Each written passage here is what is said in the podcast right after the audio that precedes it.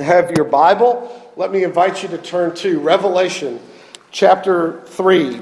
Tonight we turn to the seventh letter of the seven letters to the seven churches that Jesus commissioned to be sent, in which he shares with his church what is on his heart for each individual and particular congregation, what he cares about, what he loves to see, what he desires to see changed. It's uh, fascinating as we approach this last letter uh, how uh, in, in these letters, uh, so many of these churches are, are mixed. Uh, in most of the letters, there are positive things that Jesus commends as well as negative things that uh, he condemns or rebukes and wants to see changed. most churches, most of the seven churches here and most churches have significant problems. The church is a hospital for sin, sick people who Jesus is making well and will present faultless in glory, but not faultless on this earth. And uh, so most churches uh, have problems. Every Christian has their own set of trials and temptations and sins. And so we can be a frustration to one another. In two of these seven churches, however, uh, he rebukes nothing. Uh, not because they are perfect churches, but one, the, the church at Smyrna is the suffering church. And we saw how, in the midst of a church that was so uh, um, deeply in pain and trouble, he doesn't bother them with their problems as sinners. He just comes to help them. And then uh, we even saw the church at Philadelphia. Though it's weak, he doesn't criticize them for it, but he does say, You have an open door, and I can be the power that enables you to do ministry. Uh, in two churches, he does not rebuke. Uh, but there is one church that receives no single word of commendation. And that is the church at Laodicea, which we study tonight. Not a single word to commend them. This is not just a weak church needing strength. This is a troubled church needing true life in Christ. Let me invite you to look at Revelation chapter 3, beginning at verse 14. And to the angel of the church in Laodicea, write the words of the Amen, the faithful and true witness, the beginning of God's creation. I know your works. You are neither cold nor hot. Would that you were either cold or hot. So, because you are lukewarm and neither hot nor cold, I will spit you out of my mouth. For you say, I am rich, I have prospered, and I need nothing not realizing that you are wretched, pitiable, poor, blind, and naked.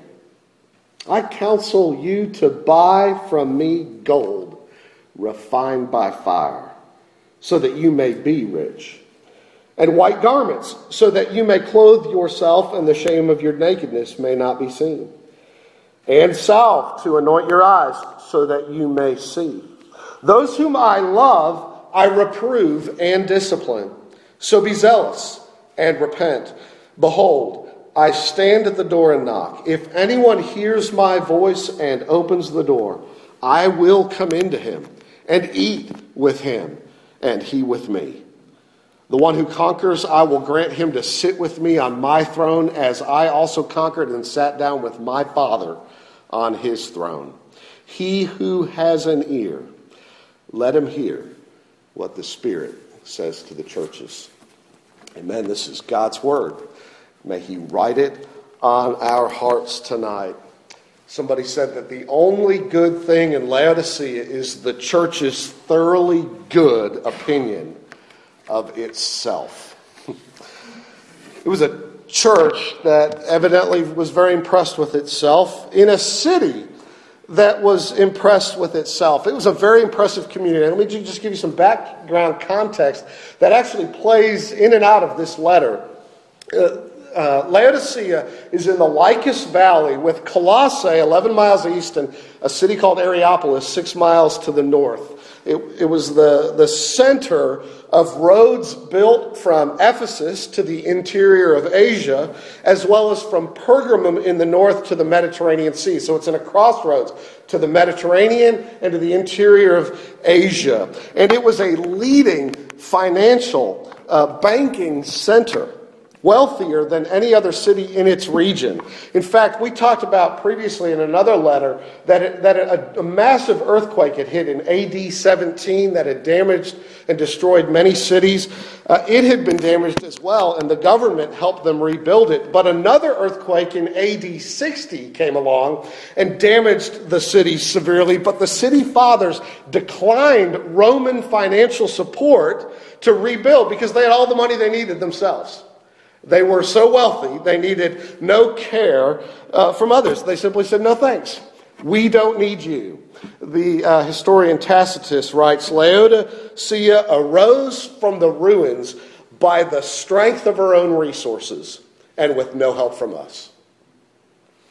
Uh, it was a city uh, that was uh, uh, famous for its black, soft wool. It was an exporter of soft, black wool. It was a city that had a world famous medical school, especially uh, one in which specialized eye care took place. They had discovered some kind of ointment to apply to the eye, and many people came from, uh, from far away to get treated there.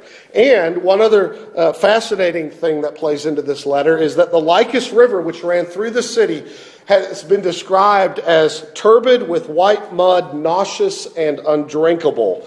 The neighboring city of Colossae to the east was watered by a cold mountain stream, and Hierapolis to the north was uh, sitting on a hot natural spring, which believe, many believe had medicinal qualities. But Laodicea obtained its water through an aqueduct running from a hot spring located five miles away because the river was undrinkable. But that, that water that came from the hot spring, though it started out scalding hot, by the time it entered the aqueduct and got to the city, it had become filled with calcium carbonate, and uh, having traveled five miles, was lukewarm and barely drinkable. And Jesus picks up on all these images about a church in a city. Doesn't he know them well? And the place where they live. And he picks up all these images and uses them as illustrations because they get it. And so here you have the, the worst of the seven churches, and yet Jesus reaches out his hands to them in love, and he writes them a letter saying, I love you.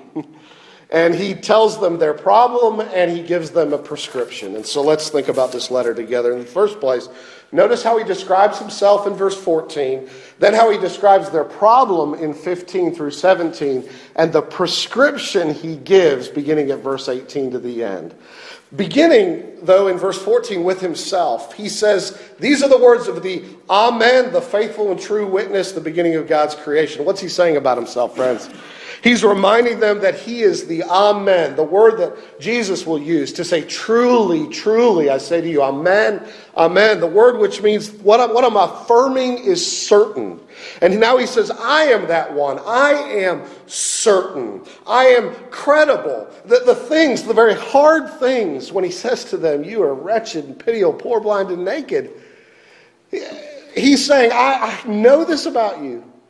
I'm not misguided about you. You can depend on me. I have it right here, and I am the faithful and true witness to you. Uh, I am the, the, the word here is used for, for martyr. Perhaps he's reminding them of his zeal for them. I am the faithful witness to God who, in zeal for the Lord, went all the way to the point of death, though you, he will say, have not had that kind of zeal for me. I had that kind of zeal for my Father and for your soul. He's reminding them. He is, in other words, he's the fountain from which the zeal that they need will flow. And he is the beginning of God's creation here. Now, now don't misunderstand that passage, though our Jehovah's Witness friends, following the fourth uh, century Arians, have mistaken verses like that and others to think that the text is saying that Jesus himself has a beginning, that, that he is not eternal God, but that he came into being as perhaps the first created thing. But that is not the meaning of the beginning of God's creation here. That's not what it's referring to. We know that the rest of the Bible makes abundantly clear that, as John says, in the beginning was the Word, and the Word was with God, and the Word was God. Through him all things were made, and the Word became flesh and dwelt among us. Jesus is, is as eternal as God is eternal. Because Jesus is God. Now, what this means is that He is the origin or source of God's creation. He is the fountain from which all of God's creation flows. And He, again, I think, is saying to them, Get from me what I am calling you to. I am calling you to zeal. Get it from me. All your resources are in me. You're poor, but I am rich. He's saying all of that here, I think. And then he describes their problem as we've hinted at in verse 15 through 17. I know your works. You're neither cold nor hot, he says. Would that you were either cold or hot, but you're lukewarm, he says to them. Now, Jesus is using words for freezing cold and boiling hot. And the question we have to ask is what is it that God's looking for? Clearly, he makes that uh, more pointedly clear later on when he says in verse 19, Be zealous uh, he is interested in uh, zeal, which comes also from the root word for hot, in contrast to their lukewarmness. Now, he may be saying, uh, I want you to be either cold, like the refreshingly cold springs of Colossae, or I want you to be boiling hot, like the hot medicinal hot springs of Hierapolis. But because you're neither of those things, you're lukewarm. I'm not pleased. So he's taking cold and hot there as both positives. Or he may be saying, rather, that I wish you were cold like the opposite of hot. Cold as in no life, no religion, no interest, total rejection, total hard hearted cold heartedness. Or hot hearted, hot hearted zeal. Would that you were one or the other but not a mixture. Uh, would that you were not half hearted. He may be saying that. So he's saying, don't take a cold heart and think that you can just add a little heat that you draw off the Christians around you. Or by adding a little Jesus and think that I'm pleased with that. Or don't take the hot, zealous heart and then let it get mixed with the cold uh, that quenches the heat, the cold of the, the world and the love for the world and, and think that that's okay. That's not. What I want is for you to be zealous, Jesus is saying. In heart, to have a, a heart that's uh, affectionate, a heart that's uh, purposeful, a heart that, that says, One thing I ask of the Lord, this is what I seek, that I may dwell in the house of the Lord all the days of my life, to gaze upon the beauty of the Lord and to seek him in his temple. That's what zeal looks like. It looks like the zeal that Jesus had when in his earthly ministry he went into his father's house and out of love for the father's kingdom and grief at the way it was being ruined by the money changers in the temple courts, he overturned the money changing temples and he drove them out of the house because zeal for the Lord's house consumed him. Zeal is important in our relationship with God. It's true that zeal without knowledge is bad. The Bible rebukes that. You think of the Apostle Paul before he's the Apostle Paul when he was zealous for Judaism, but in his zeal he directed against the church and those who believed in Jesus and he sought to destroy, to imprison, to persecute. And so he was zealous, but, but not according to knowledge. He was misguided in his zeal. That's bad. You can be misguided in the direction of your zeal for God, uh, like taking up swords to coerce conversions. Or you can be zealous for other things that substitute for God. You can be zealous for SEC football, zealous for uh, bowl game championships. You can be zealous for all kinds of things. But, but I want you to hear this zeal is not a personality type.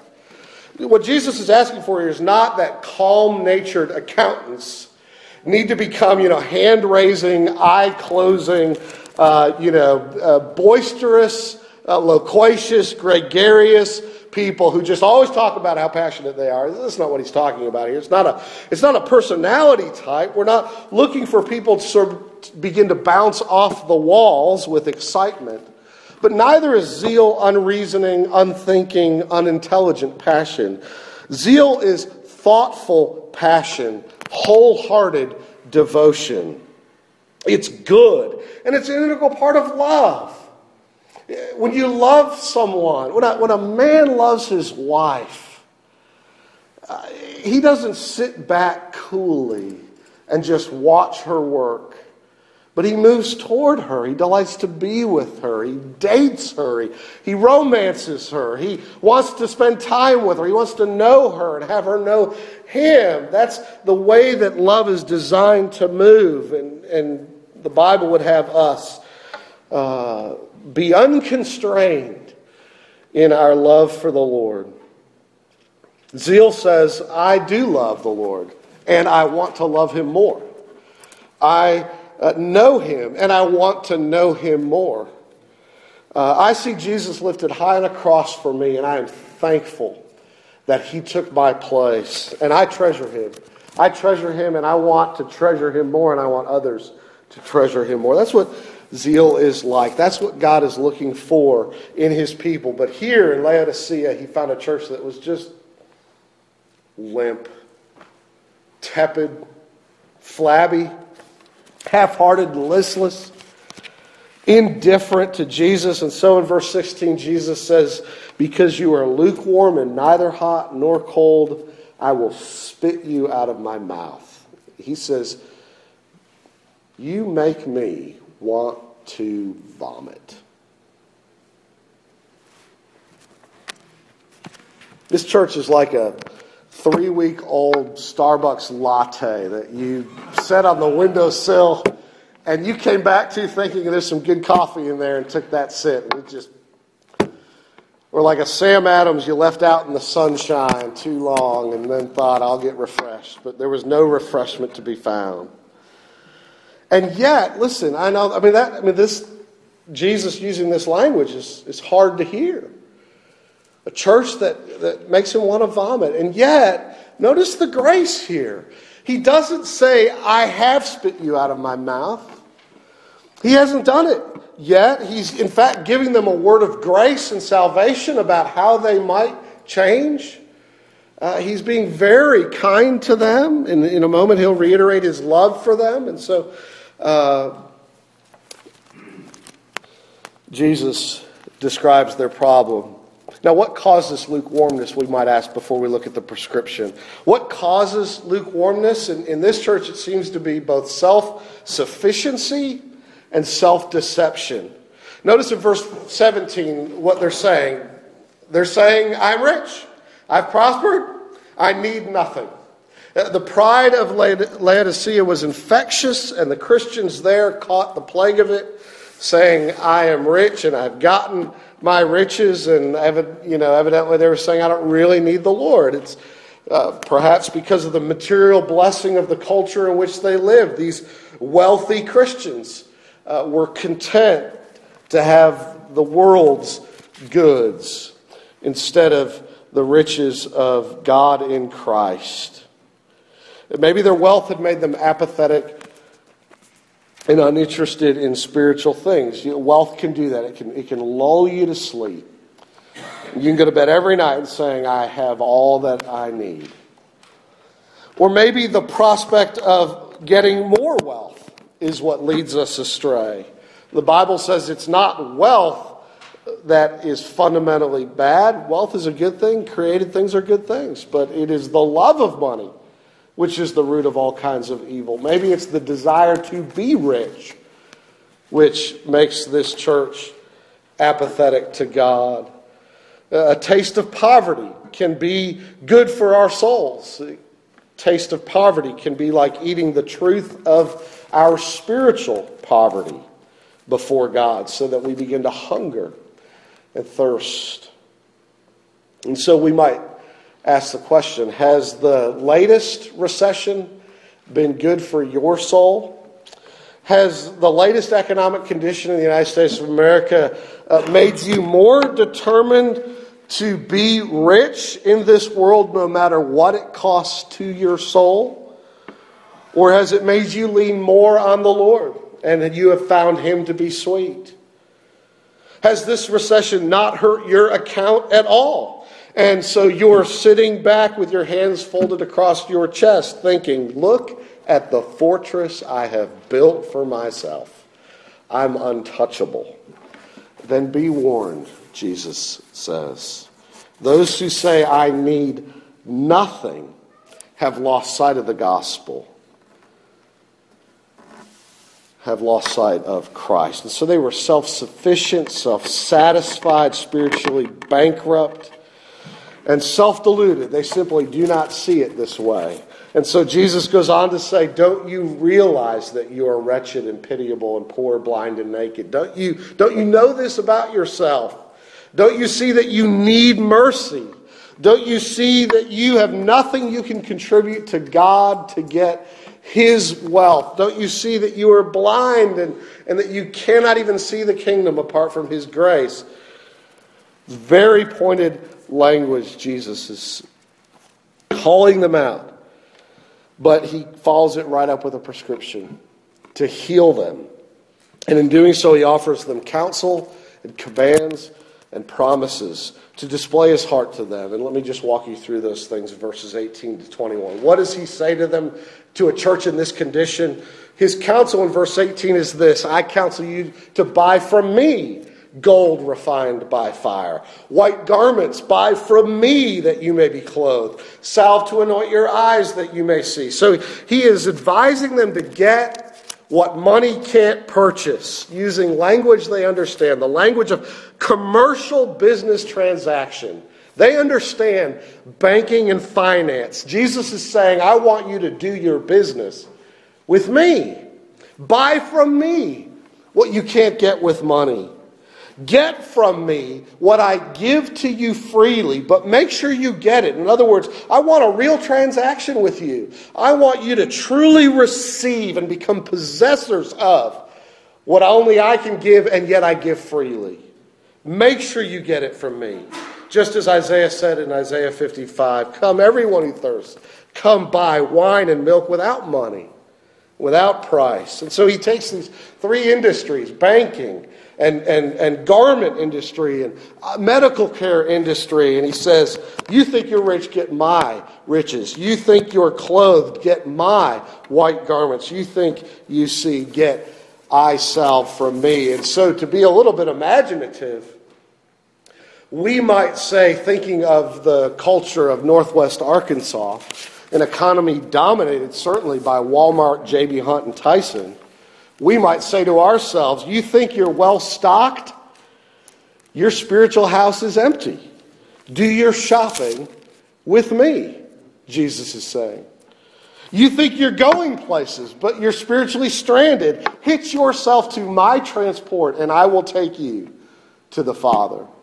You think you're well fed on meat but you are spiritually starving. You need food for your soul that only I can give you. Let me be meat to your soul. That's what the kind of thing Jesus is doing with them, this kind of language. Get it from me. And then his command so repent and be zealous. Be zealous. Uh, um, and as we've said, where do you get it? Where do you get hot heartedness for Jesus. You get it from him. He's the fountain of all these things. As Augustine uh, prayed, is, is said to have prayed, Lord, command what you will and give what you command. Uh, you have all these needs, and you can't manufacture one of them for yourself. Come to Jesus to get them. Why go to him? Because he loves you. Look at verse 19. Those whom I love. I reprove and discipline. If Jesus cared nothing for you, he would say nothing to you. If Jesus cared nothing for them, he wouldn't offer himself to them, but he loves them. He loves them faithfully. And so he says, Come, come. Such a beautiful appeal of his own heart.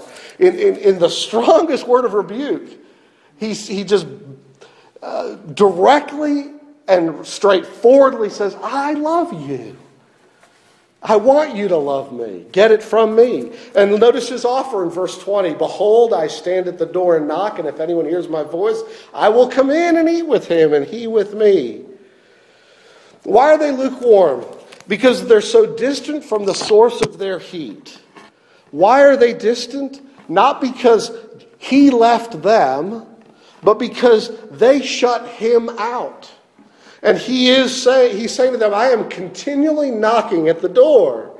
Will you open the door? This language of an open door and coming in is, uh, has echoes in the Song of Solomon. In the Song of Solomon, chapter 5, uh, verse 2, where there's the love of the bridegroom for the bride, in which the bridegroom stands outside the bedchamber, knocking, waiting waiting for his wife to admit him, saying to her, Open to me, my sister, my love. Waiting for the wife to admit him to complete their love in the communion of the marriage bed. And Jesus is saying, I am knocking at the door of your heart to have relationship with you in all its fullness and intimacy. I have such affection for you he is saying. I want to, to, to change the metaphor, I want to I want to sit at your table and eat and feast with you. And I want you to feast with me. That's what he's saying to them. I want to share life. And so he invites himself to dinner with you. Yeah, I, knew, I, I do that a lot with people. I invite myself to dinner. Uh, I, I, do that. I realize it's rude to do that. It's considered rude to do that. It's not rude for Jesus to do it. It's considered certainly rude to invite yourself to other people's homes or out to eat. But I'm a pastor, and uh, I invite myself regularly uh, to share meals with people. I, the, my favorite ones are to invite myself to weddings. Weddings always have a good feast. And I've got all these college students getting married, and I will, they'll, they'll tell me they're getting married, and I'll say, send me an invitation. I want an invitation to your wedding. I want to be at your wedding, right? I want to, I want to share in the joy of the celebration with them, and I want to stand around that table and have a drink and some good food. And I, I want to share life with them, and I hope in sharing the joys with them that they will also let me in when they're in trouble. And that we can share real life together that's what Jesus is saying. I want to share real life with you. I'm eager to be with you. And then notice his promise in verse 21 to the one who conquers, I will grant him to sit with me on my throne as I also conquered and sat down with my Father on his throne. John Stott says, if we allow Christ to sit with us at our table, he will allow us to sit with him on his throne. That is an amazing promise to a church that was wretched, pitiable, poor, blind, naked, self deceived, self sufficient, self righteous, and self deluded. He holds out his hands to you and says, I love you. Get salvation from me. Oh, may we do business and eat dinner with Jesus. Let's pray. Lord, have mercy on our souls. We are not half as zealous as we ought to be or think that we are. But grant that we might, day by day, long more to be in love with you who have loved us. In Jesus' name we pray.